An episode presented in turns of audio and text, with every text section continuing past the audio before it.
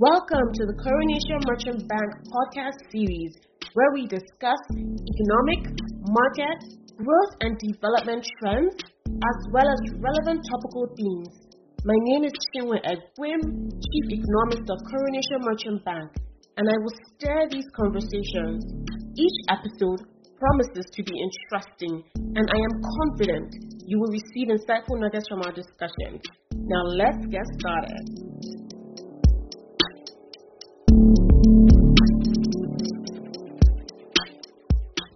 In this episode, we are taking a deep dive into the power sector. Now, the power sector continues to garner interest due to its role as a major driver for industrialization in most economies. Power shortages remain a prominent infrastructure gap in Nigeria. Power supply is a catalyst to boosting levels of industrial activity for economic development. The national energy demand is estimated at 22,000 megawatts in Nigeria. For businesses located in Nigeria, self-generation places pressure on operating expenses. Household wallets are also significantly affected by the same expense. Now, according to the World Bank's 2020 Doing Business report, getting access to electricity ranks as one of the major constraints for the private sector. Also, industry sources suggest that Nigerians spend an estimated or at least $14 billion a year on purchasing and fueling small-scale generators. Nigeria depends heavily on gas for its energy requirements. We understand that over 70% of electricity comes from thermal power plants, and that is gas-fired. The shortage of gas has remained a major constraint to efficient power generation. In 2010, which is about 12 years ago, a roadmap for power sector reform was developed. This privatized generation and distribution, but transmission of electricity remained state-owned. The federal government of Nigeria unbundled the state-owned Power Holding Company of Nigeria, fondly known as PHCN, to create a more nimble and efficient power sector. The sale of generation companies, that is GenCos, and distribution companies, which we refer to as DISCos, to the private sector was concluded in November 2013. Now shifting gear, the manufacturing sector grew by 3.4% year-on-year last year, which is 2021, and 5.9% year-on-year in the first quarter of this year, so Q1 2022. Of course, better power supply will reduce operational costs and boost productivity for manufacturers.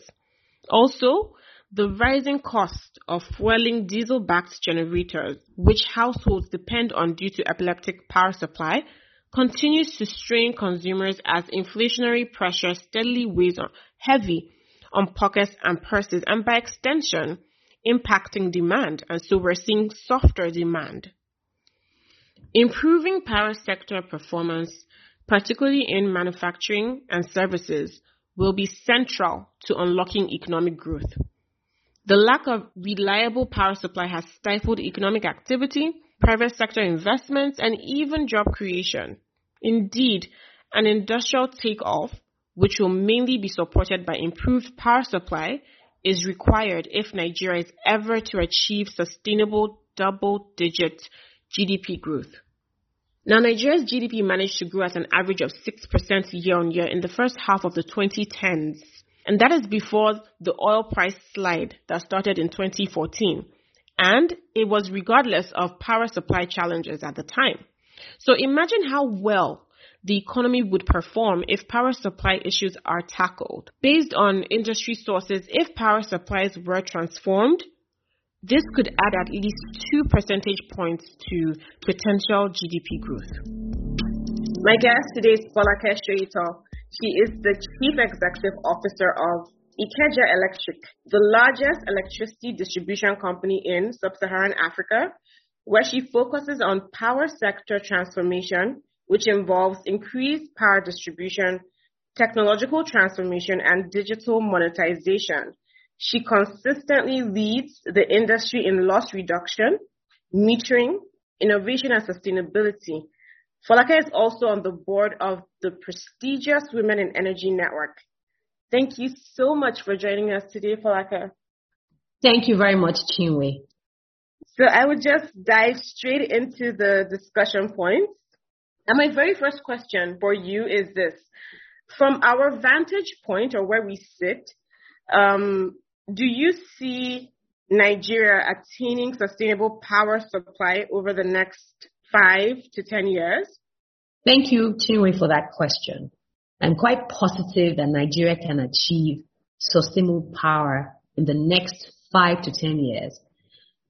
But the key thing is that it must be with the right market policies. And these right market policies must be implemented.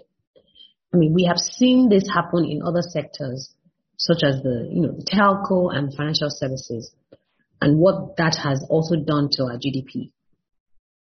So with the right policies that incentivize investors in the sectors to be able to recover their invested capital timely and, of course, profitably, the level of investment required to achieve sustainable power supply will be achieved sooner than is actually expected. Again, I reiterate, this can only happen if the right policies are implemented courageously. Thank you so much for that response. I completely agree with you. We do not lack policies in Nigeria. It's the implementation power that is really our issue. So I completely agree with you. But what would you say are some challenges with regards to energy distribution for DISCos? So for those who don't know, DISCos are what we refer to, or an acronym for distribution companies. So what are some challenges with regards to energy distribution that DISCos such as Ikeja Electricity face? Chinwe, this is a very important question because it addresses the issues that is basically affecting the power supply to the last mile. I mean, the challenges are hydra-headed, honestly, but I'll focus on the ones that can immediately unlock stable and reliable power. First is solving the transmission bottleneck in the sector. DISCOs do not generate power, and neither do they will them. So to give reliable power to our customers, we need to have power that is willed to our injection substations where demand is more. For example, in Ikeja Electric, we have an installed distribution capacity of about 1,100 megawatts. Meanwhile, the estimated unsuppressed demand is about 1,500 megawatts. However, today, we get on average 600 megawatts of power to our distribution substation, which means that we can only give what we have. So you see there's already a gap between capacity and what we're getting and what gets to the last man. Secondly, we also have a structural problem with the way the market is designed. And that problem is affecting our ability to fund CapEx, which obviously needs to strengthen our existing distribution network. But meters and I mean, you invest in infrastructure itself. You also need to invest in ensuring that customers also have meters, which is very critical. And of course, invest in the right technology that aids better customer experience. This market design has to do with what DISCOs are allowed to charge as tariffs. And without having a tariff that is cost reflective, the market itself is not incentivized to invest to build additional capacities. And finally, being able to collect what we bill is the third and perhaps the most important, which is why metering, like as I mentioned earlier on, is very key and very important. Because most of our customers are unmetered, right? Even though the gap is, reducing, they often do not pay the full amount of their estimated bills. And an estimated bill is sometimes very, touchy and sensitive. But at the end of the day, there's a methodology that is used to be able to determine the energy bill of our customers. Some do not even want to pay at all. So even whether you're estimated or metered, some they don't just want to pay. Now, these collection losses, as they are referred to in the sector, it deprives the DISCOs of revenues that are required to continue to pay for power they are buying. and improve on the service. So you see the challenge that distribution companies have, apart from not even having enough power to even will to the customers. So I mean, that in a nutshell kind of summarizes the major challenges. And if we can tackle those ones, I mean, I think that there will definitely be an improvement in the sector. Okay, thank you so much for that. Now, based on industry sources and some news wires, a minor review of the electricity tariff is due in July. Mm-hmm. I don't know if you can shed some light on the reason for another review of tariffs, given that a hike took place in February this year. Okay. So the power sector is heavily regulated, obviously. I mean, because these DISCos are deemed to be a monopoly.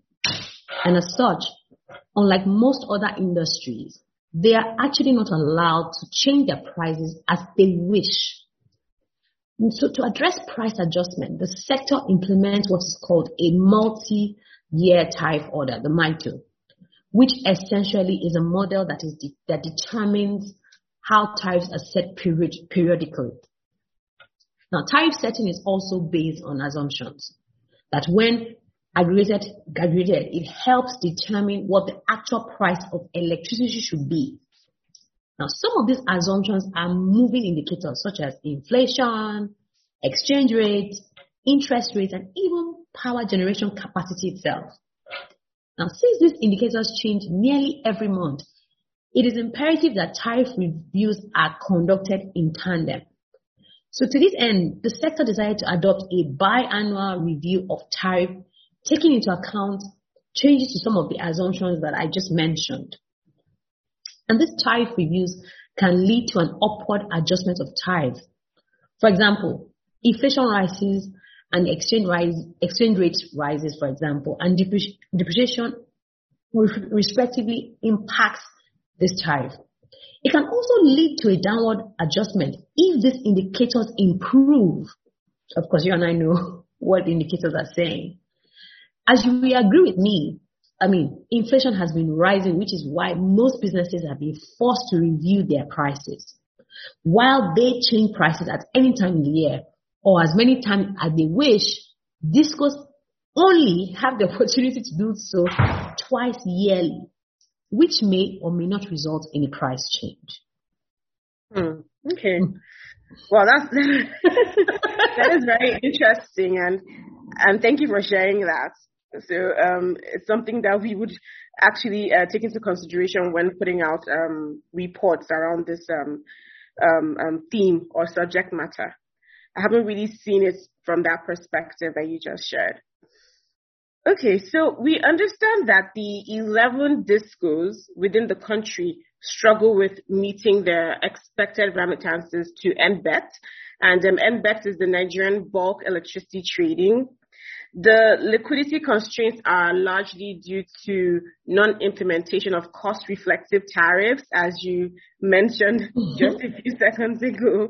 High technical and commercial losses have also exacerbated or are exacerbated by energy theft and consumers' apathy to payments under this prevailing practice of estimated billing. So in your opinion, what should be done to reduce the technical, commercial, and collection losses in the delivery of electricity to consumers?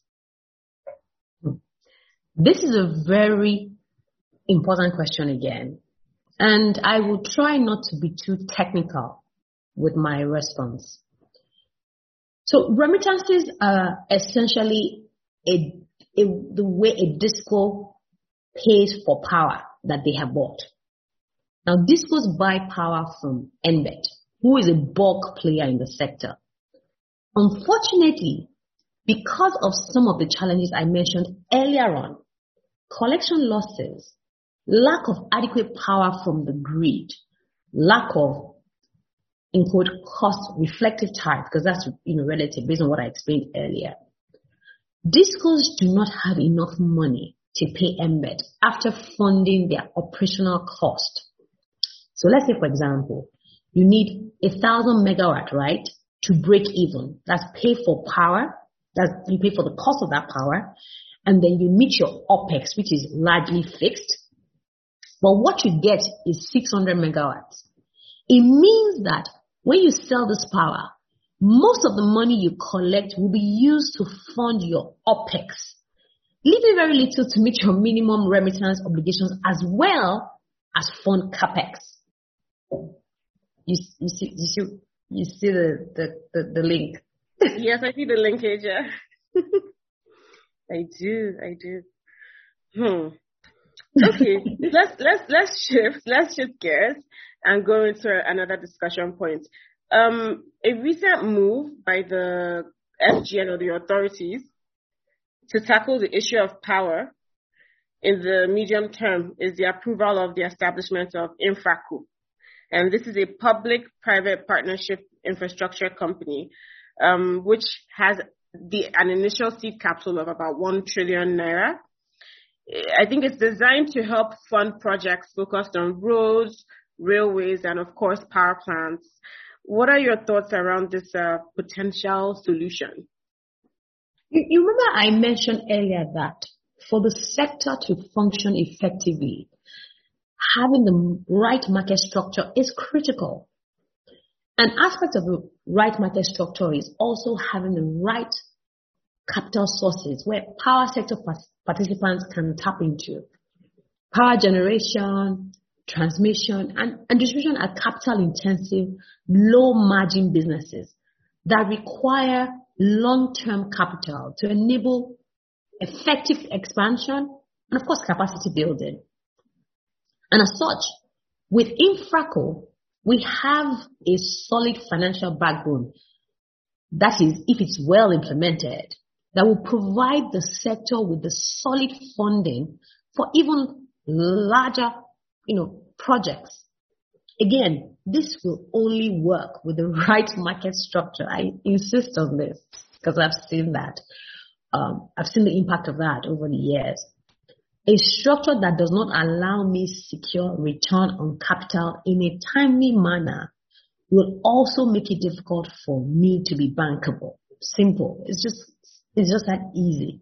So meaning we won't even be able to secure the funding if it is not implemented or if the right market structure is not in place. Okay. Thank you so much for that. Now, the shortfalls in the collection by DISCos has resulted in significant liquidity issues across the power value chain. I don't know if you can share with us some short and medium-term strategies that you would advise DISCos to apply or employ in order to ensure that electricity consumers, including public agencies, are able to clear their unpaid bills.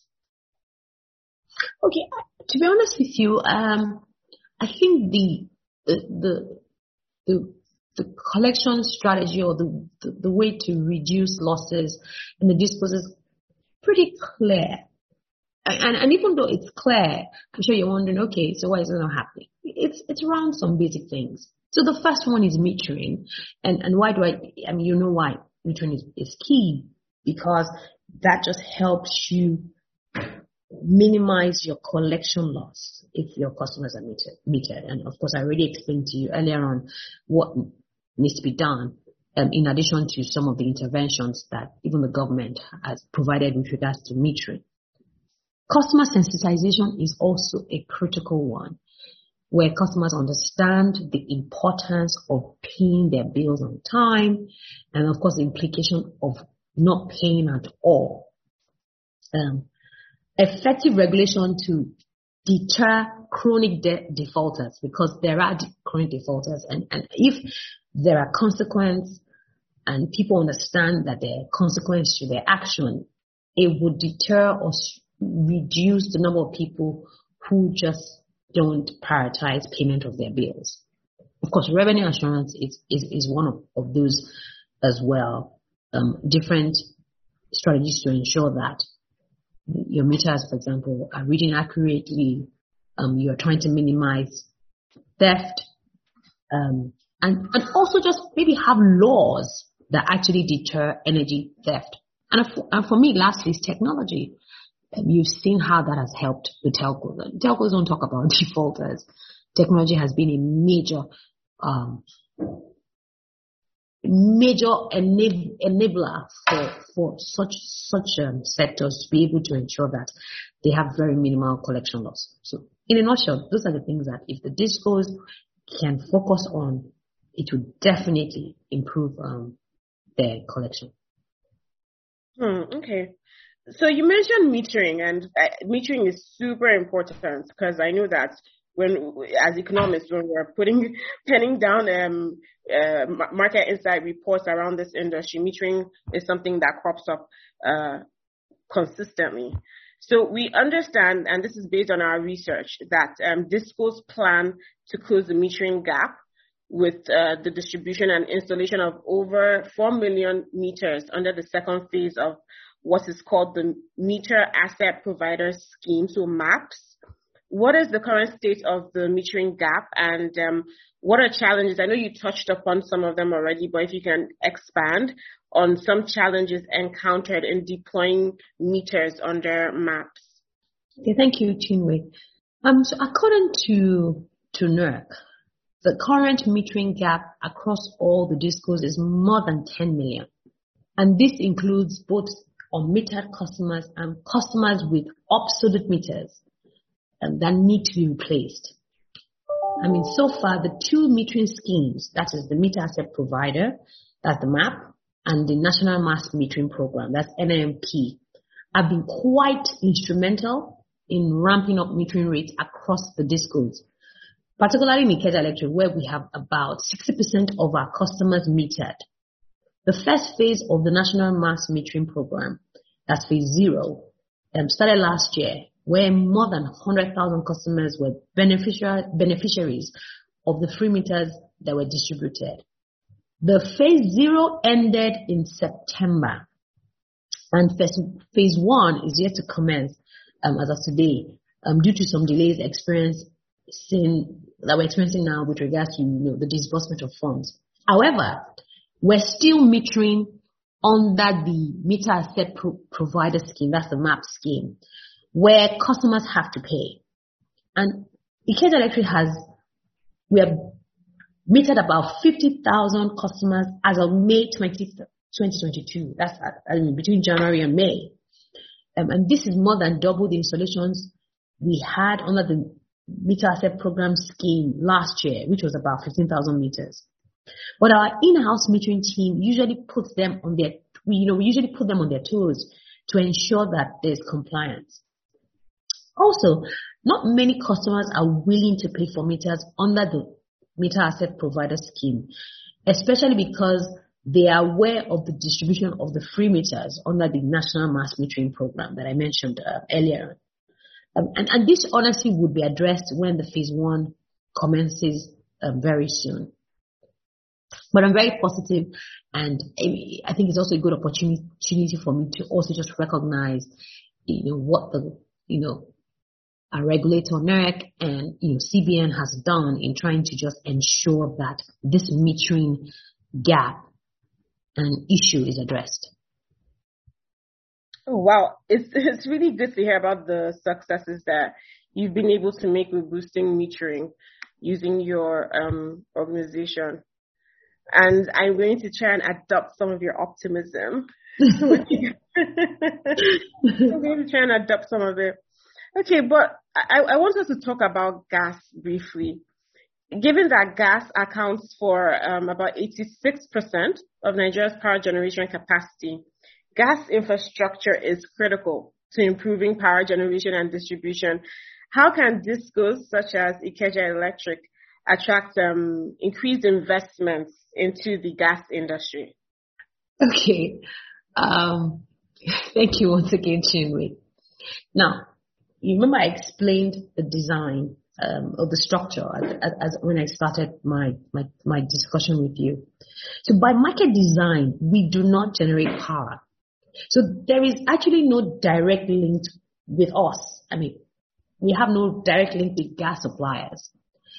DISCOs can, however, support through steady and 100% of remittance of sector obligations, assuming the right environment, which we I think we spoke about earlier on.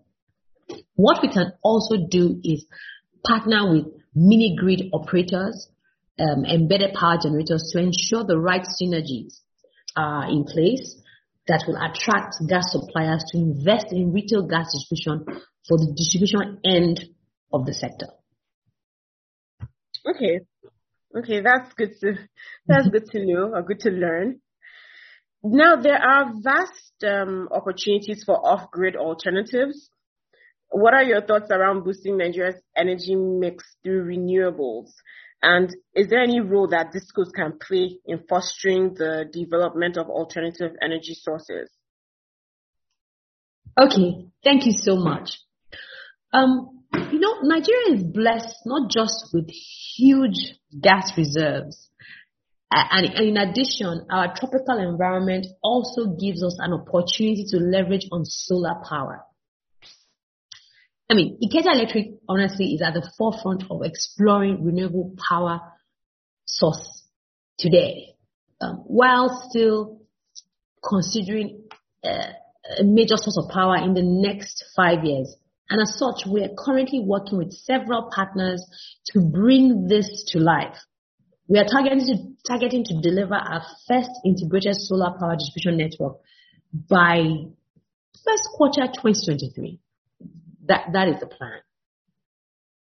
Okay. So before I let you go, I have one final discussion point. And that is this. Nigeria is currently in a pre-election year.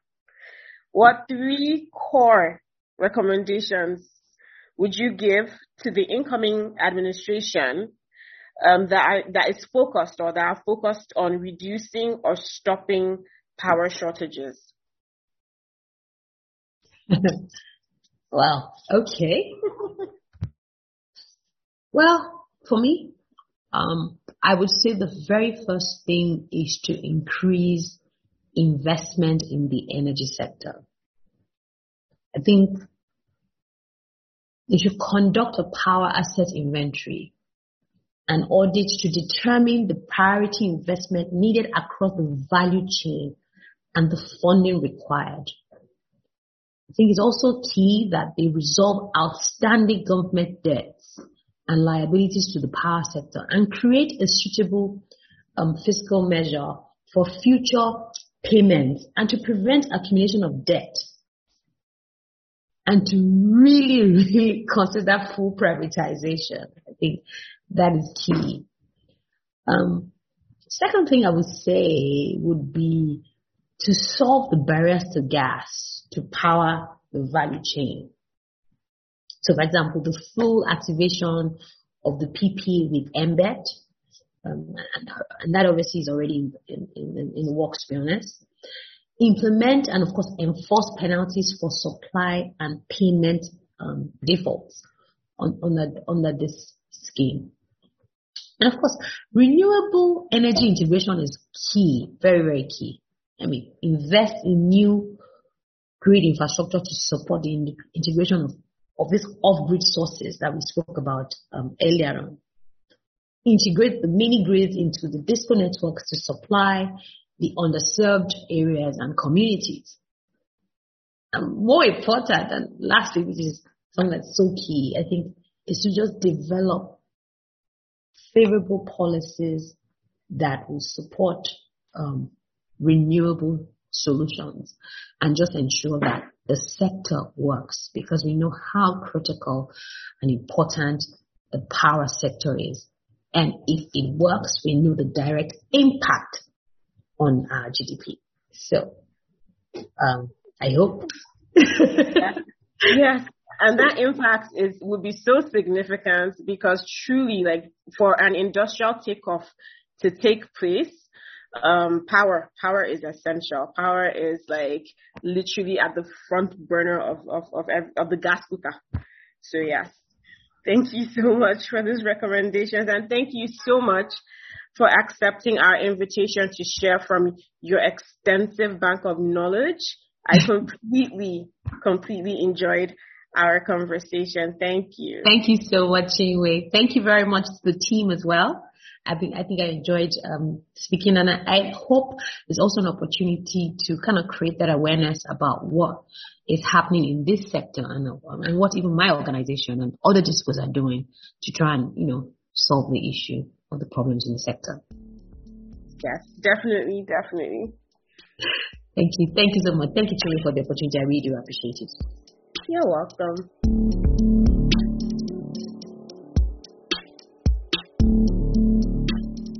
Thank you for listening. Be sure to look out for the next episode. In the meantime, reflect on the insightful nuggets you received. You can listen by visiting www.coronationmb.com or on Apple Podcasts, Google Podcasts, Spotify, CastBox, Spreaker, and Player FM.